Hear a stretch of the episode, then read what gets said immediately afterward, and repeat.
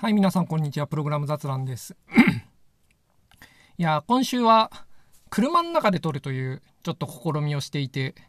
はい。まあ、リスナー的には関係ないんですけど、いや、なんか宿に、まあ、他の宿泊客がいて、うん、なんか、部屋で喋ってると、不審人物なんで、まあ別にいいんですけどね。うん、まあ、車の中で撮ってみようかなと思って、ちょっと撮ってみてます。いや、うまくいくかどうかちょっと分かってないんですが。ということで、はい。で、今週、は、なんかこう、本を書いた時の話をしようかなとちょっと思ってたんですよね。いやー、なんか何を話すのかそんなに決めてないんですが、いや、アンドロイドを支える技術って、技術って本を何年か前に書いたんですよ。まあまあ、なんというか、私のポッドキャストのリスナーの、まあ、大多数は知ってると思うんですけどね。その私がそれの作者だというの。てかまあそれでし、このポッドキャストを知ったという人も多いと思うんですが、Android を支える技術って本を書いたんですよ。で、まあ、それについて、それについてというか、まあ、本自体の内容は、まあいいとして、まあいいのかっていうのもあるんですけど、なんかこう、どんな本を書くっていうのがどういう感じだったのかっていう話をしたいなと。はい。という回です。で、最初、どういうふうに始まったのかっていうと、まあ一番最初の話が来たところからだとちょっと中途半端なんで、その前から話したいと思いますが、いやーなんか、こう、ど、どういう順番で、どこから話すのがいいんですかね。こう、まあ無職だったんですよね。こう、無職だったというか、こう無職な上にもう結構経っていて働きたくないなという気持ちがすごい強かったんですよね当時。いや超働きたくないなと思っていていやもう働いたら負けかなって思ってるみたいな感じで。でまあ友達ん家にあの以前このポッドキャストのゲストに出ていただいた SRK さんだったかな。そのいや、何と名乗ったのかを知らないんで、ホゲイカさんだったかな。ちょっと、ど、どっちで名乗ったのか知らないですけど、まあ、とにかくその友人の家に、転がり込んでいてですね、で、なんか働きたくねえなーって思ってですね、ゴロゴロしてたんですよね。そしたら、そいつが、こう、いや、時代は、アフィリエイトサイトでウハハですよとか言い始めて、ほうと。なんか、こう、アニメのグッズとかをよく買うやつで、そいつが。で、ひたすら買ってたんで、で、これをなんか、アフィリエイトブログにすることによって、アフィ収入でやっていけないかとか言い始めて、まあ無理だろうって感じだったんですけれど、まあそれは始める前から無理だとみんなが思っていて、本人もきっと思っていて、まあ始めてみて無理だったんですが、まあけど働きたくないなっていう気持ちの時にはですね、そういうよくわからない行動をし始めるんですよね、人間。まあ向こうは別に働いてたんですけどね。まあいいんですが、そう、アフィリエイトサイトでウハウハですよとか言われて、これはウハウハ計画第1弾ってやつですね。で、ほうほうと、アフィリエイトでウハウハですかと思って、まあ見ていて、まあウハウハではなかったと。まあなんか、まあそれはいいんですが、そしたら、その違う友人がですね、本を書き始めたんですよ。うん、技術書で、もう技術書書いてウハウハですよつって言い始めて、これからの時代はとか言い始めて、まあそれ全然違う人だったんですけれど、いやなんか、これはウハウハ計画第2弾として、ほう、やっぱ本かと。本を書いてウハウハか時代はと思ってですね。まあ当時なんか、とにかく何かやってウハウハ計画により、労働回避しようという思いがすごい強くてですね、当時。で、なんか本を書いてウハウハですよって言ってて、へえとか思ってたんですよ。で、なんか、それが書き上がる前ですかね。多分書き上がる、まあ先に、その結論を言うと、その本売れなかったんですよね。で、こう、もう、なんか、うはうはとかもうバカなこと言いましたよとかいう感じでね、もうそのことを話すと不機嫌になる感じ。まあ、不機嫌にはなってなかったけれど、もうそんな話はしてはいけないみたいな空気になってしまって、まあ失敗だったんですが、それは。まあ、いいとして、まあ多分それを知る前に話は来たんですよね。多分ツイッターかなんかで、こう、なんか、モデルについての本書きたいなっていう話をしたんですよね、当時。あの、機械学習じゃなくて、あの、サイエンティフィックモデルってやつですね。なんか、うん、パフォーマンスの仕事とかする時の、なんかモデルの立て方みたいなものに結構当時凝っていて、やっぱソフトウェア開発っていうのは、そういうサイエンティフィックモデルをうまく立てれるっていうのが、こうできるプログラマーと一般のプログラマーの違いなんじゃないかと思ってた時期があって、まあ、今でもまあまあそれは思ってるんですけど、まあいいとしてで思ってたっていうかそれはまあ結構思ってまあそれなりに実績も積んでいろいろできるようになってその数年後ぐらいですね。でまあ会社辞めて働きたくねえなって思ってた時期なんで。でそんくらいの頃になんかもうちょっと世の中にそういったノウハウを広めた方がいいんじゃないかなと思ってそういうモデルの本書きたいなと思ってるみたいなことを書きたいなとかねつぶやいたんですよねきっと。そしたらなんか突然メールが来て本を書けませんかみたいなのが来てあなんかスパムなメールが来たなとか思ってスルーしてたんですがなんかスパムじゃなかったんですよねそれが、まあ、それがまあ一番最初のきっかけですね。でモデルに関する本書きませんかって言われてでもまあ書きたいなとは言ってたけれど、まあ具体的にまだ何書くっていうのは決まってたわけでもないんで、いや、ちょっと書けんなと思って、まあ断ったんですよ。で、まあそれが一番最初のきっかけですね。で、その時に、まあなんかモデルの本は書けないけれど、最近 Android のコードを読んでるんで、Android の本だったら書いてもいいですよって言ったのが、まあ始まりですね。だ最初、まあそんな感じで、こう、まあ、きっかけはまメールが来たと。しかもすごいスパムっぽいメールが来たと。まあ、スパムっぽいっていうのは、なんというか、まあ失礼なのかもしれないけど、いや、本を書きませんかっていうメールはね、スパムにしか見えないですよね、今の時代来られると。別にそんなにおかしな内容があったわけじゃないんですけれど、いや、知らない人からそんなメールが来たら、まあそれはスパムですよねって思ったんですよね。まあそしたら、その前に、その技術書書いてウハウハですよって言ってた人の編集で、うん。まあ、その人の紹介もありとか言ってなんかメールが来たと。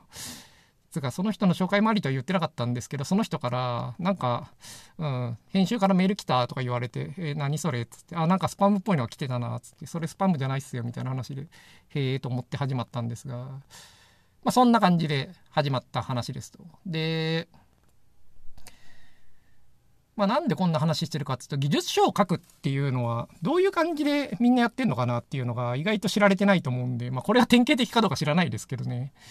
こう自分の時どうやって始まったかと、まあ、働きたくねえなって言ってたらアフィリエイトでウハウハですよとか言ってウハウハ計画第1弾が始まり、まあ、これは全然ダメで次技術書書いてウハウハですよって言い始めてなるほどっつってウハウハ計画第2弾が始まりこのウハウハ計画第2弾ですね。まあ多分第2弾じゃなくてね、他にもあるんですよね。なんかもっと前にいろいろあって、いや、アプリで一発当ててウハウハですよとかね、きっといろいろ計画はあって、まあこれまで何度も似たようなことはやっていて、まあそこそこどれもちょっと当たってるんですけど、まあいいとして。まあそんな感じで始まったと。で、なんで Android の本を書くって話になったかっていうと、まあそれにはちょっと違う、またバックグラウンドがあって、なんか当時、その、まあ働いたら負けかなって感じで日々を過ごしてたわけですよ。で、その時になんかすげえ暇だったんで、すげえたくさんソースコードでも読むかって思ったんですよね。で、なんか Linux のカーネルとか、なんか Android とかもう全部読んでやるぜぐらいの勢いで、もう何ヶ月かかけて、半年ぐらいかけて、もう全部のコード読んでやるぜと思って読んでたんですよ。で、まあ Android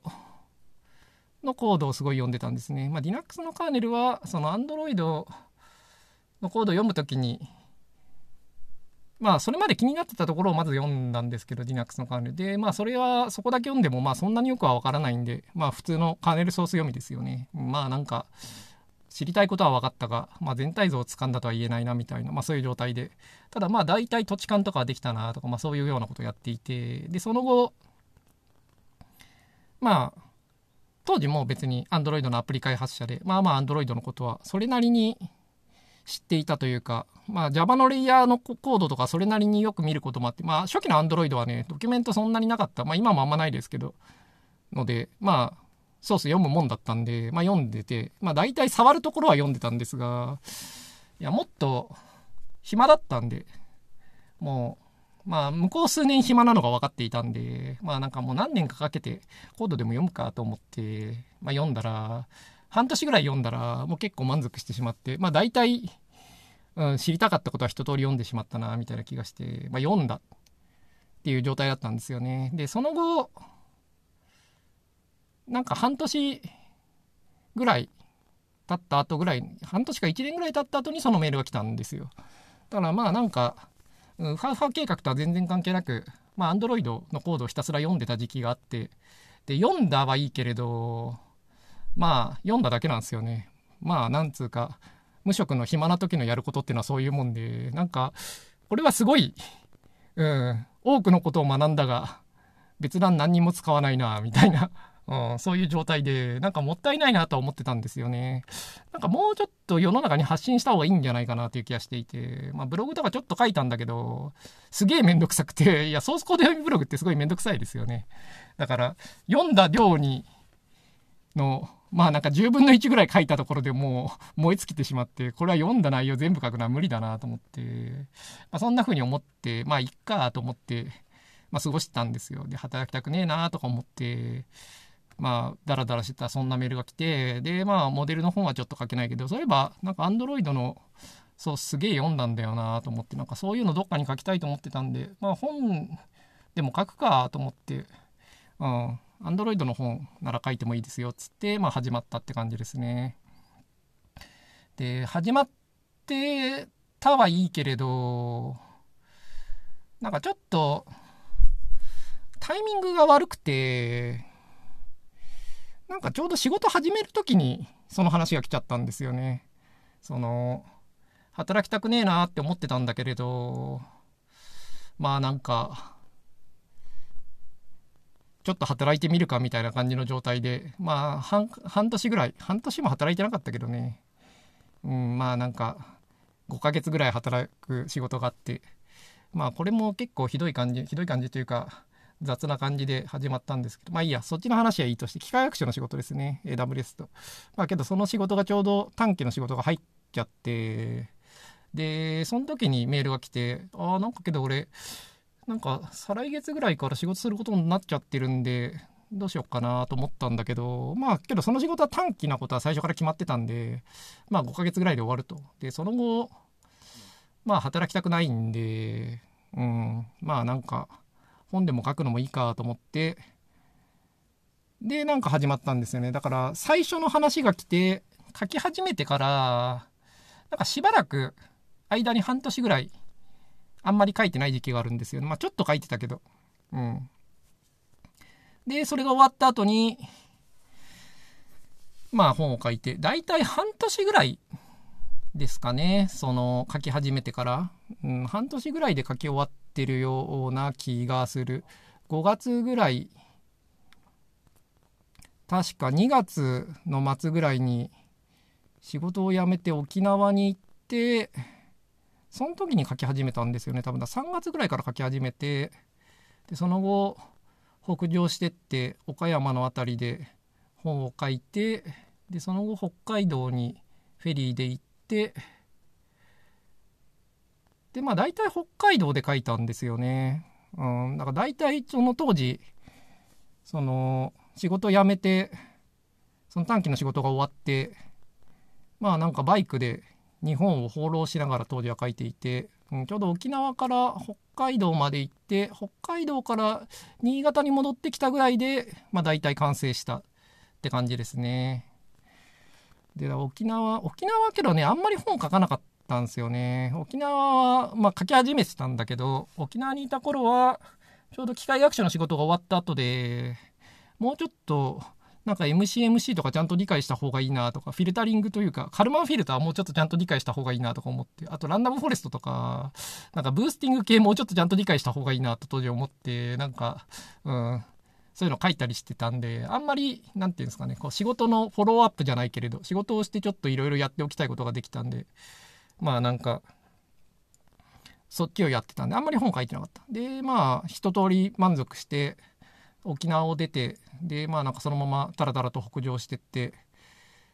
でまあ大体だからそのバイクにテント積んでまあなんか野宿したりゲストハウス泊まったりキャンプ場泊まったりとか、まあ、そういう感じで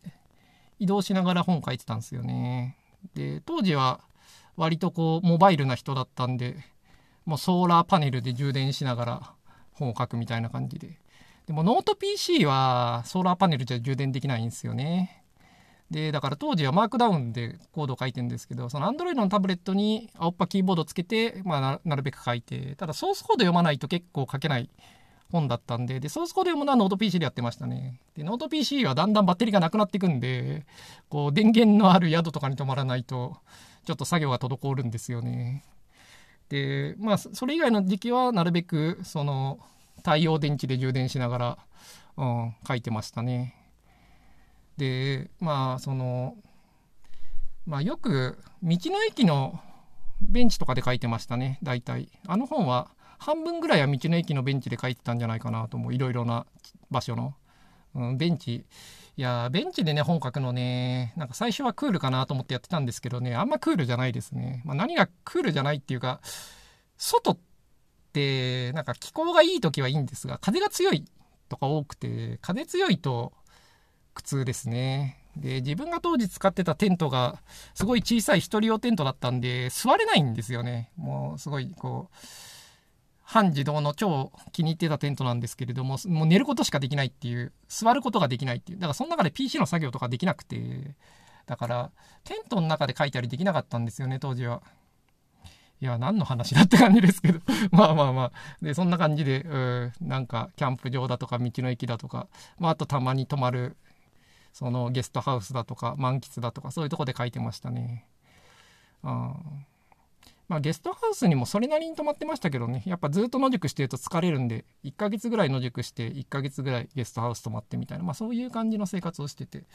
あって感じで本を書いてましたね。で本書いてだからと3月だけど沖縄の時点であんま書いてなかったんで5月ぐらいに岡山ついて、うん、あそこではそれなりに書いてましたね。だからその前にも書いたと思うけど、4月ぐらいからきっと書き始めたのかな、きっと。いや、わかんない。屋久島とかでは書いてなかった気がするんで、うーん、どういう感じで、沖縄から岡山まで行く途中どういう感じだったのかもうあんま覚えてないですけど、うん。岡山に着いたのは5月なの覚えてますね。5月なのに超寒くて、いや凍えるかと思ってちょっと野宿してて、うんまあ、そのことはめちゃくちゃ覚えてるんで、うんまあ、5月なのは間違いないですが、まあいいとして。で、そっから書き始めて、新潟に着いた時書き終わっていて、私は新潟っていうのは基本的には、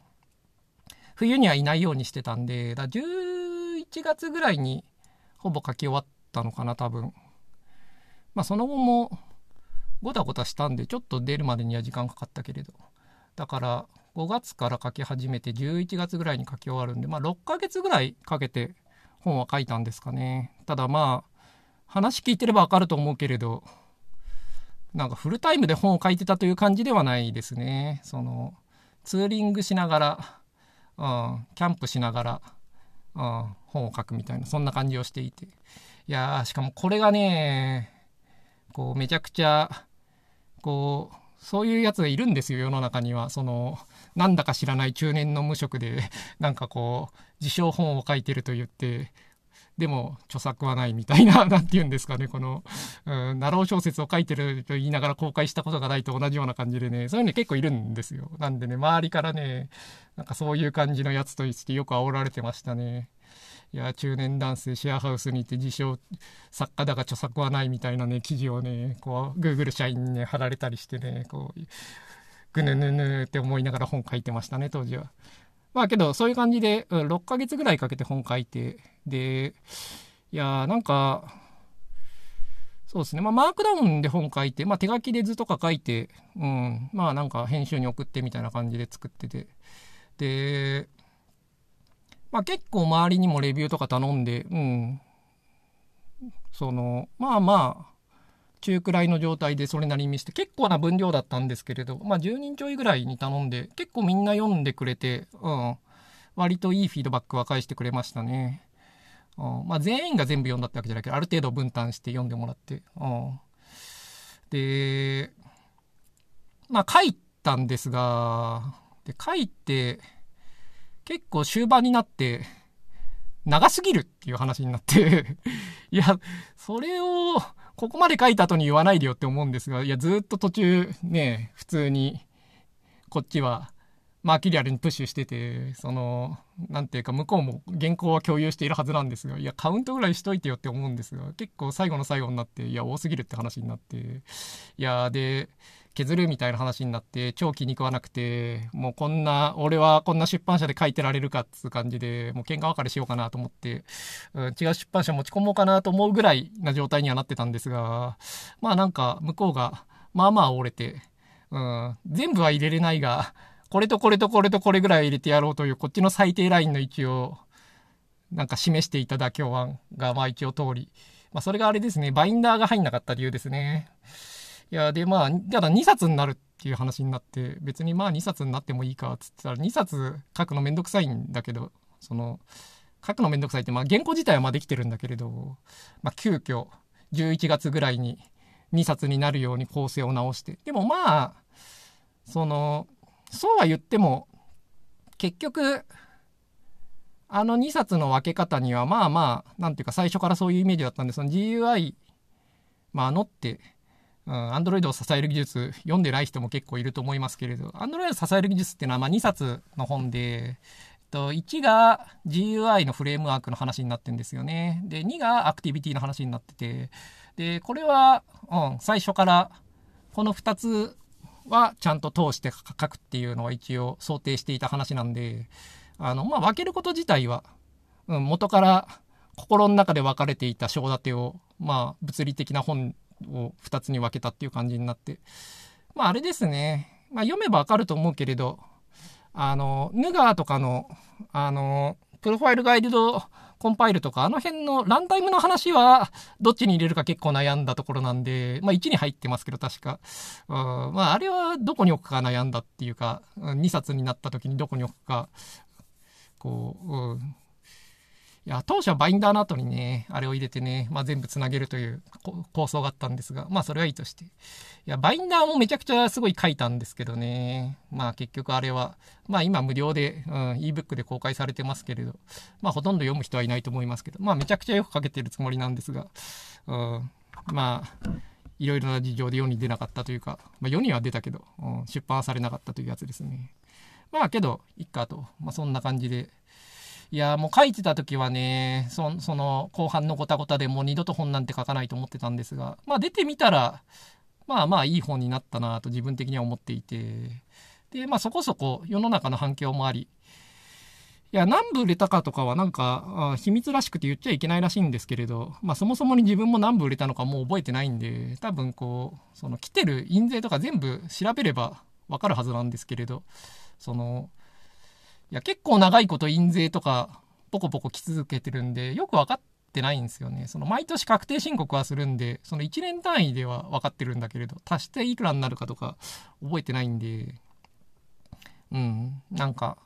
だから、何部売れたかとか、実はよく自分は把握してない。ただまあ、なんか最初に、うん、いくらぐらいだったかななんか、細かいお金とかは多分秘密な上に覚えてもいないんで、なんか、うまく言えないんですけどまあけど100万とか200万とかうーんそんなオーダーなのかな？わかんないまあ200万とかのオーダーだった気がしますねまあなんか適度にそこはこう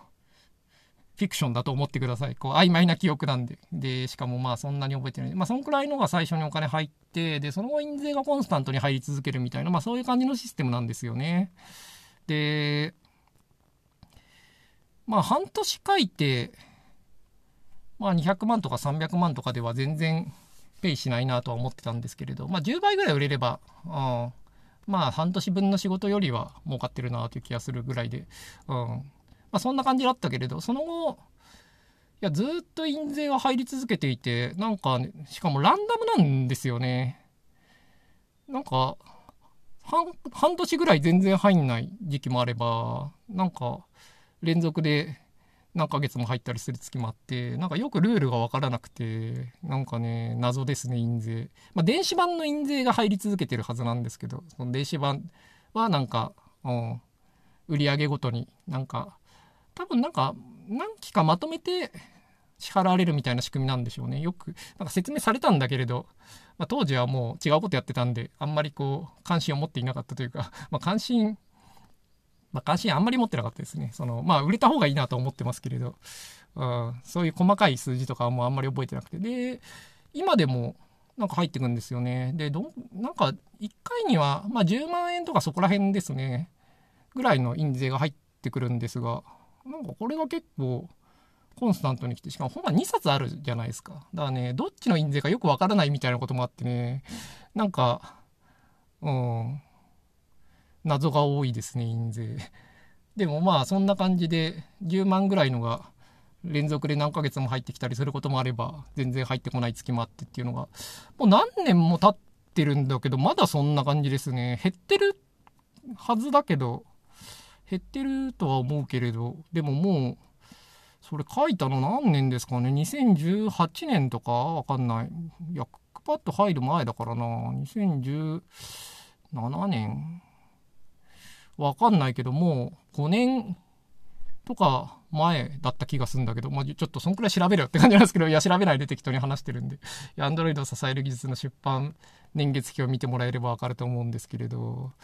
まあ、そんな感じで結構今でも続いてるんで、トータルでいくらになってるのかよく分かってないですよね。なんかざっくり、まあ、500万ぐらいになってるのかなと自分は思っているけれど、まあ、わかんない。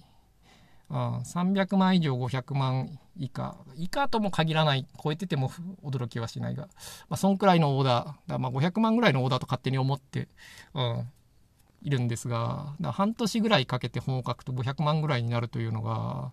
まあ、自分の印象ですね。ざっくりとした。で Android の本は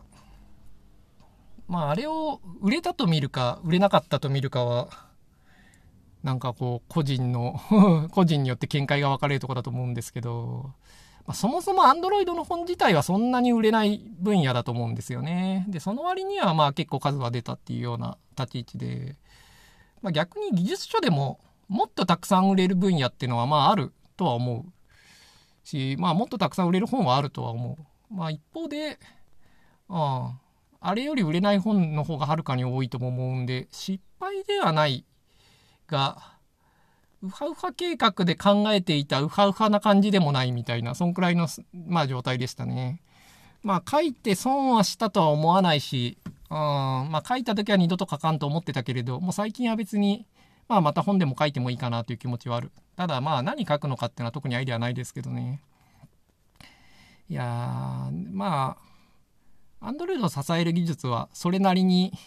オピニオネイティドというか、何て言うんですかね、こう、自分のこだわりを込めた本なんで、まあまあ、なんというか、自分が書いた会話あったかなという気がしますね。うん、なんか自分以外の人が書いたら、ああいう内容にはならなかっただろうなと思うんで、まあそういう点で書いた会話あるかなと思う。いやーね、で、英語版とか出してよかったんだけど、いやなんか、書けば勝手に出るかなと当時思っていて、うん、まあ未だに、英語版を置いといて、なんか、アジアに翻訳されなかったのは、なんか、こう、ちょっと意外な感じがする本なんですよね。その、なんていうか、多分最初に、あの、ここまでの売り上げ、っていうかなんかすごいロングセラーなんですよね、あの本。なんかこう、本ってなんか最初にこう出版して最初の数ヶ月ぐらいバーッと売れてその後は売れなくなるって聞いてたんだけどいやなんかずっと売れ続けていてなんかあの本は。でその割には最初はバーッと売れなくてだ最初はなんかまあ失敗でもないがしょぼいなぐらいだったんだけどなんか失敗でもないけどしょぼいなぐらいがずっとなんか何年も続いてまあ総合するとまあまあ売れてるなみたいな状態で。いやだからね多分それがこう翻訳とかを出すっていう感じにあんまりならなかった理由だと思うんですが、いや、なんかね、出ると思ってたんでね、なんかあんまり自分で頑張って動いてなかったというか、もう本書くのにもう燃え尽きてしまって、もういいやって思ってたんで、いや、もう二度と書かんみたいな感じに思ってたんでね、あんまりそれ以上の活動する気が当時は起こってなくて、いや、でももうちょっとね、いや、普通に翻訳とかされて、世の中に出るっていうもんでもないということを最初から理解していたら、もうちょっと、うん、海外に出すように頑張ってたんですが、うんそこら辺はなんか日本の出版社とやっぱソフトウェアがそのソフトウェアの仕事してる人間のインターナショナリゼーションに関する感覚は全然違いますね。いやゲームとかね最初から、うん、i18n 前提で作るし、まあ、むしろ最初からワールドワイドに作るじゃないですか。でまあソフトウェアもね基本的にあのオフィスとかねそれ系はもう最初からまあもともと英語がメインではあるけれど、最初からマルチリンガルに作るもんなんで、いやなんかね、いやあんなにローカライ意味もなくローカライズされるもんなのかっていうのはまあ驚いたんですが。で、何でしたっけ？まあそんな感じですね。ということで、あ本書いて、なんか、まあ、全部足せばそこそこ売れてると思う。なんか失敗ではないが、成功でもないぐらい。でも当初思ってた最低ラインの、まあ近いところまでは売れてるんじゃないかな、結局全部足せば。うん。そのウハウハ計画で語ってた、いやーもう何万部売れたら印税何百万ですよ、つうような話をね、まあ川残用してたわけですよ。で、まあそれで最初に本出した人が全然売れなくてね、もうなんかバカなこと言いましたよ、けみたいな感じでね、以後その話はしなくなってしまったんですが、いやーなんか、うん、そんな感じで、まあ本を書いたと。だから、まあまとめると、まあ、書いてた期間はその話自体は間に仕事が挟まってるんで1年ぐらいっていうことになりますが、まあ一方でその間仕事した時期はほとんど書いてないんで、まあ5ヶ月、ただまあ本を書いた後もごたごたしたんで、まあ出版にはもうちょっとかかっていて、でもまあ半年ぐらいかなと思いますね、あの2冊で。で、まあ、で、まああんまり詳しいことは覚えていない上に、うん、まあよくわかもはやもうよくわかんないんですが、まあ500万ぐらいの一応収入になるというのが、まあ技術昇格ということなのかなと、まあなんとなく思っている。もっと売れるような本は当然あると思うけれど、一方でもっと失敗することもあると思うんで、まああんなもんというふうに思っておくのがいいのかなと自分は勝手に解釈してますね。まあ、あれより売れる本書けると思うけど、まあなんかそう思って書いて売れなくても驚かないぐらいには売れた本かなという気がしてますね。で、まあ、売れる売れないだけじゃなくてなんか知名度は上がりましたね。うん、こう何やったプログラマーかっていう時に、まあ、あの本の作者だっていうのは分かりやすいですね。うんまあ、あの本なんかあんまりね人に渡せる感じじゃないですけどねそのいや、アプリとか作ってみたいんですよ。あははは、プログラムとかわかんないですけどっていう人に、あの本渡しても全然わかんないじゃないですか。だからこう、名刺代わりに渡すみたいなことは、なんかしづらい本だなと思いますけども、プログラマーしか読めない内容なんで。うん。だけどまあ、けど知名度は上がったなとは思いますね。まあ、あと、なんというか、それなりに読めば、技術力として伝わるものはあるんで、その、うん、どのぐらいのプログラマーなのかっていうのを、読んでくれた人には、まあ、示す必要がなくなったというか、うん、分かってくれるようになったんで、そこはいいですね。なんか頑張って自分のプログラマーとしての能力をアピールする必要はなくなったというか、あまあ、あの本を書いたぐらいの、まあ、実力はありますよみたいな。うんまあ、実際には書いてないことも当然たくさん知っていてなんというか、うん、俺はもっとすごいプログラマーだぞと言いたいところもありますけれど。まあけどまあそういうもんですよね、うん、世に出るものっていうのはやっぱ自分の能力の全部というわけではないと言いたいけれど、まあ、そのぐらいしか出ないっていうもんなんでまあそれの出たものがまあ大体実力なのかなと思うんで、うん、ということで、なんかプログラマーとして、なんか名刺代わりに本書くっていうのは、まあいいんじゃないかなと思う。で、まあ書くんだったらある程度は当たんないとダメだなと思うんで、あのぐらいは売れるような本を書いた方がいいんじゃないかなと思う。まあけどあの本はね、正直そんな売れると思って書いてないかった部分はあるんで、うん。なんかこう、いや、ウハウハ計画で書いてたんでね、もう超売れまくってウハウハですよってつもりで書いてたけれど、まあそうは言っても、なんていうか、まあ読んだ人はわかると思うんですが結構難しい本なんで結構っていうか、うん、かなり難しい本にしたつもりなんで、うん。まあ、全然売れなくてもいいやって思って書いてたんでね。その割には結構売れたんですが多分 Android の本の中では一番売れたぐらいには売れたんでいやなんかうん。そこは意外ですね。つうかもっとみんなああいう本書いたらいいのになと個人的には思うんですけどね。なんかみんな同じような内容の本を書きがちだと思うけれどまあ、それはね、うん、そっちの方が簡単だからだと思うんですけれど。いや、でも長年働いてた人はね、なんか、思ってることあるだろうって思うんで、うん、それで本書いた方がいいと思うんだけど、いや、そう思って、周りに定期的にそう主張するんですが、なんかみんな書かないですね。いや、仕事忙しいし、みたいな。まあ、よくわかるわ、みたいな。うん。いやーね、まあ働きながらでも書けると思うけど、個人的には本は。でもまあ一方で働きながら本なんて書きたくないですよね。仕事してるだけでももうちょっと減らしたいなって思ってるところなので。ということで、まあ書かない理由もわかりますけれど。まあけど自分的には、まあ書いたのは悪くなかったかなと思ってる。まあやっぱできた本が結構満足のいく本だったんで、その内容的に。で、それがそこそこ売れるという、なんていうか世間の評価がされたということで、認められたという点で、なんか結構、うん、いいアウトプットだったなとは思ってますね。というのが、自分が Android を支える技術って本を書いた時の、まあ、経緯でした。ということで、ちょっとお便り、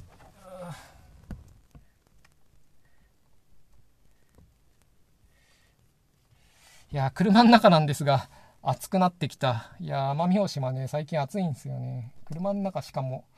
温室みたいになってきてるんで、ちょっとめちゃ暑いんですが。はいと、ちょっとしかもマイクの位置と PC の位置が車の席なんで難しいんですが、ちょっと読んでいきます。はい、お便り。えっ、ー、と、ラジオネームはないのかな？えっと、学部は日本の工学部で、ということで、匿名希望さんですね。きっと、匿名希望さん。はい。学部は日本の工学部で、情報系、カッコノット CS、カッコ閉じを収め、大学からアメリカの大学院で CS をやっていますと。ほう。アメリカの大学院で CS をやっている人ですか。留学してるっていうことですね。で、プログラミング言語の授業で、その理論的背景の証明、カッコ不動点定理の証明、カッコ閉じを学んでいるのですが、えーと、自分が思っている通りに点数が取れません。過去9割は取ったと思ったら5割など、カッコ閉じと。で、英語ができないから授業の内授業の内容が完全に理解できていないというのもあるかもしれませんが、根本的に数学の勉強法が分かっていないのだと思いますと。ほう。で、仮の通さんは機械学習の勉強をしていて、どのような点に気をつけて数学の勉強をしていましたか？と。で、PS、機械学習は数学というより物理かもしれないので経済学の勉強の方が参考になるかもしれませんと書いてある。ほうと。いうことで、どうもお便りありがとうございますと。なんか、いろいろと不思議な感じのするお便りですね。いや、まず、なんか、こう、大学、大学院で CS、まあ、学部って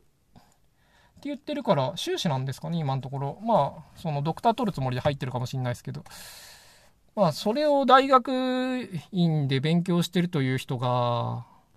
まあ、自分より数学ができないという前提で話していいのかということにちょっと不安がありますね。いや、私も物理学科なんで、それなりにやってた上に、まあ、卒業後それなりに長時間勉強してるんで、まあまあ、プログラマーの中では数学できる方だと思っているけれど、大学院で、うん、まあけど不動点定理とかの証明ぐらいだったら、うん、自分の方ができるのかもしれないですけど、まあちょっとなんかそこら辺は不思議な感じがしますね。いや、大学院、アメリカで留学していて CS を学んでるなんて、もうちょ、もう着々のエリートじゃないですかって感じですけど、まあ大学院どこかしらいってのもありますけど。いやーね、で、なんか、うん、そういう人が質問をしてきて答えるというのもどうなのかっていうのはちょっと、うん、不思議に思ったことその1で、その2が9割解けたと思ったら5割だったっていうのが、なんか、不思議な感じがしますね。いや、なんかそういうのって、大学受験の時の初期の頃はめちゃくちゃ良かっ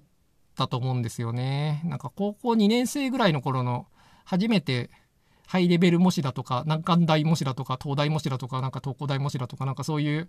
なんて言うんですかね、こう難しいレベルの模試を一般のボケーっとして生きてた公立の学生とかが受けると、そういう感じなんですよね。まあ、9割できたって思うことはあんまないんだけど、まあ、7割ぐらいは取れたかなと思って答えを見ると、なんか1割ぐらいしか点がもらえてなくて、いや全然分かってないんですが、当時自分は分かってないってことは分かっていないみたいな、まあ、そういう状態から始まるみたいな。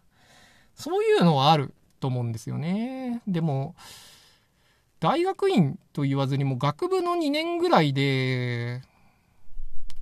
できた度合いっ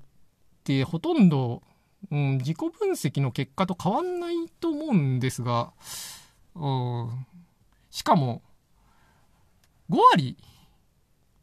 の点はもらえるっていうのは、全然分かってないわけじゃないってことだと思うんですよね。だ9割と思ったら5割だったって、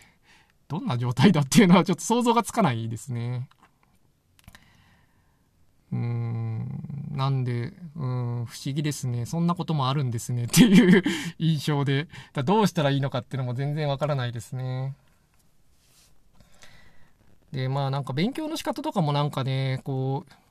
自分が言う立場にあるのか不安な感じがする相手で、まあ相手の方ができてそうだなっていう気持ちもあるんですけれど。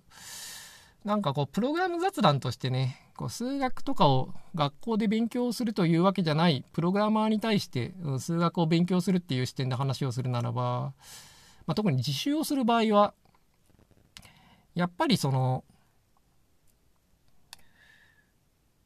いやでもそういう話じゃないな。いや今言おうとしたのはなんかこう自分の分かんないってことに敏感な方がいいっていう話をしようと思ったんですけど、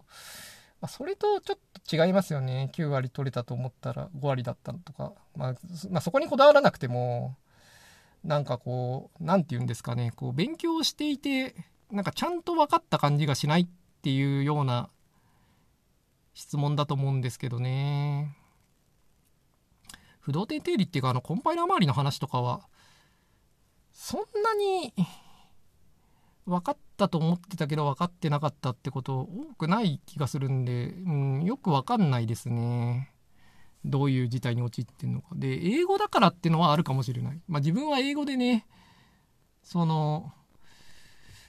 なんかこう、講義でそういうの習ったことはないんで、うん、コーセラとかではよく英語で学んでるけれど、一時停止できるんでね、あれね。しかも字幕もついてるんでね。いや、そういうのなしでどのぐらい理解できるかっていうのは、まあ自分にはわからないんで、まあそういう可能性もあるかもしれない。まあけど、そうは言ってもね、数学なんて、なんか黒板というよりは自習してることで学ぶことの方が多いだろうから、で、別に教科書は英語だからね、そんな変わらんだろうっていう気もするし、うん、よくわかんないですね。で、気をつけたこととかも、うん、よくわかんないですね。いやー、数学ね、うん、どうやって勉強したらいいんですかね。うん、まあ、よくわかんないっすね。うん、まあなんか、いろいろあるけれど、なんか、何を言ったらいいのかちょっとよくわからないんで、こう、宿題にさせといてください。はい。また今度考えます。はい。まあ、とにかくそんなわけでどうもありがとうございました。全然答えにはなってないですけれど。うん。いや、そんな人もいるんだなと思って。いや、なんかむしろ、大学院でブイブイ言わせて帰ってきたら、むしろ教えてくださいって感じですけどね、プログラムについて。はい。はい。えっ、と、次2通目に関して、これ前回の人の、えっと、ラジオネームプログラミングが楽しいさんからの、はい、お便りです。えっと、成功した時に必要な開発は、成功してからやるべきでは的な質問をしたものですと。で、前回ご回答ありがとうございましたと。いや、回答内容とても納得しました。どうもありがとうございます。確かに言われてみると、そもそも成功するのに必要な開発が、成功した後で良い開発か、って事前にはわからないことがほとんどな気がしてきましたと。で、またもう一つの、技術者はむしろももっとエゴを出すべきという話については、私の想像するエゴと仮の通さんの想像するエゴのレベルが違うような気がしましたと。なんというか私はそんなのいいからリリースしようぜと言いたくなるような、かっこしょうもない、かっこ閉じ、ソフトウェア設計論みたいな話を想定して話していましたと。いや、これはけど、その、うん、回答していた時にも思ったことなんですけれど、なんかシチュエーションを具体的に言わないと、何とも言えないですよね、この話は。で、うん、なんかこう、この、ラジオネームプログラミング楽しいさんが言っているようなシチュエーションのことをきっとちゃんと説明されれば、いや、めっちゃわかるわっていう内容だと思うんですが、まあなんかそれって難しいですよね。で、自分が言ってる内容も、やっぱりもっとこう、バックグラウンドをいろいろと細々と説明しないと、本当の真意っていうのはよくわからなくて、だからこう一般化しちゃうと、ぼやっとしちゃって、うん、なかなかうまく話せないっていう、うまく話せないっていうか、うん、言いたいことと返ってくる答えにズレがあるっていうのは、まあ仕方ないですよね。まあいいとして、ちょっと話を戻して、で、そんな話ではなく、仮の通さんがおっしゃるような技術的なチャレンジみたいなものが自分から出していないということも、こういった考えになってしまう原因なのではないかと自問自問自問自答して反省しました。かっこ分かりづらい文章ですみません。かっこ閉じと。で経営上の目的みたいなものを上回る技術者のエゴみたいなものを自分から出していけるようなエンジニアになりたいなと聞いてて思いましたと自分語りすいませんかっこ笑いかっこ閉じとで、特に今回質問意見などではなく感想になってしまいますが、ご回答ありがとうございましたと。いえいえどうも、こちらこそありがとうございましたと。いや、なんか、こう、うん。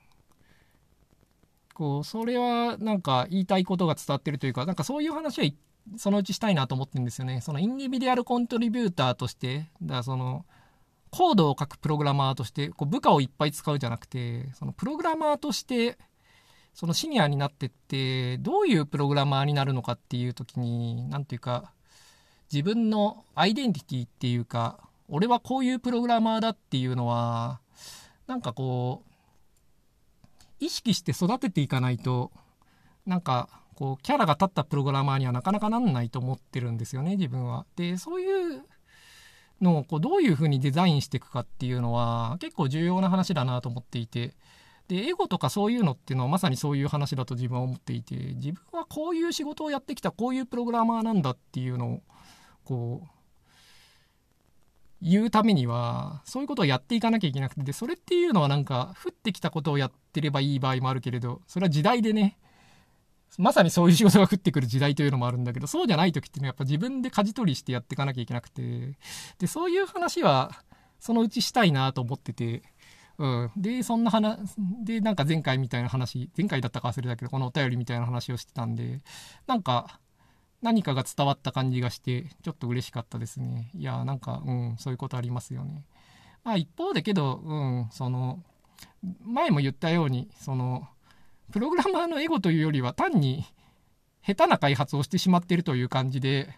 うんその良くない無駄なことをしてしまうっていうのはよくあることで、で、それはしょうもないと思うし、やめた方がいいっていうのも、まあ全く正しいことなんで、